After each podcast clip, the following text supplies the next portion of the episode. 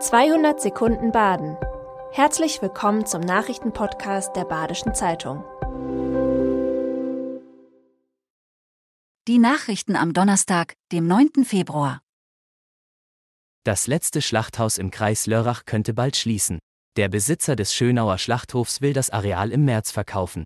Wahrscheinlich wird dann, dass die Landwirte aus dem Wiesental, dem Rebland oder auch vom Dinkelberg demnächst ihre für Steaks oder Braten gezüchteten Tiere nach Waldshut oder Freiburg bringen müssen.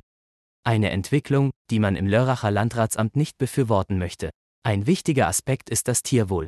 Schlachttiere sind auf ihrem letzten Weg zu lang unterwegs, wenn sie erst nach Freiburg und Waldshut gefahren werden müssen. Die Unikliniken in Baden-Württemberg wollen gemeinsam gegen Long-Covid arbeiten. Nach Studien leiden bis zu 10 Prozent der Erwachsenen und bis zu 4 Prozent der Kinder, die eine Corona-Infektion hatten, an Long-Covid-Symptomen wie ständiger Müdigkeit. Die Behandlung braucht Forschung und Optimierung. Die Kliniken in Freiburg, Tübingen, Heidelberg und Ulm werden jeweils ein eigenes Versorgungsnetzwerk bilden. Das Landessozialministerium unterstützt sie mit 2 Millionen Euro. Ziel ist es, ein Versorgungskonzept zu etablieren, das auch Fortbildungsstrukturen für Ärzte und Ärztinnen sowie Beratungsangebote für die Betroffenen umfasst. Helfer in Rheinfelden und Schopfheim können den Ansturm kaum bewältigen. Ihre Hilfsaktion für Erdbebenopfer in der Türkei hat so viel Solidarität hervorgerufen, dass sie die Annahme von Spenden kurzzeitig stoppen mussten.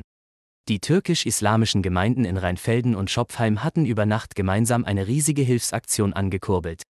Einige haben Angehörige in der Erdbebenregion in der Türkei. Der erste LKW mit Hilfsgütern ist am Montag gestartet, vier weitere folgten dann am Mittwoch. Mehr als 100 Freiwillige haben sich an der Aktion beteiligt, die noch weiterläuft. Im Kreis Breisgau-Hochschwarzwald fehlen Ärzte. Ein Problem, mit dem die Region nicht allein ist. Und ein Trend, der sich verstärken könnte. Der Altersdurchschnitt der niedergelassenen Hausärzte im Kreis ist mit 54 Jahren hoch, Nachfolger sind nicht immer in Sicht. Mancherorts gibt es kreative Ideen, damit umzugehen, zum Beispiel ein Stipendienprogramm für Medizinstudierende, das junge Ärzte in den Landkreis bringen und dort binden soll. Doch um die Ideen umzusetzen, braucht es den Willen und das Geld. Vier Freiburger Top-Hallensportvereine bieten nun ein gemeinsames Ticketpaket an.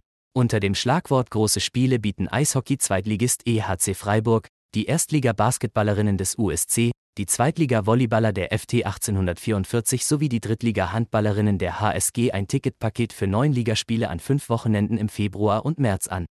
Das Gutscheinpaket zum Gesamtpreis von 79 Euro kann über die gleichnamige Homepage erworben werden.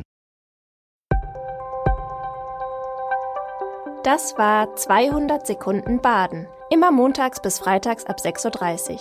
Aktuelle Nachrichten rund um die Uhr gibt's auf der Website der Badischen Zeitung badische-zeitung.de.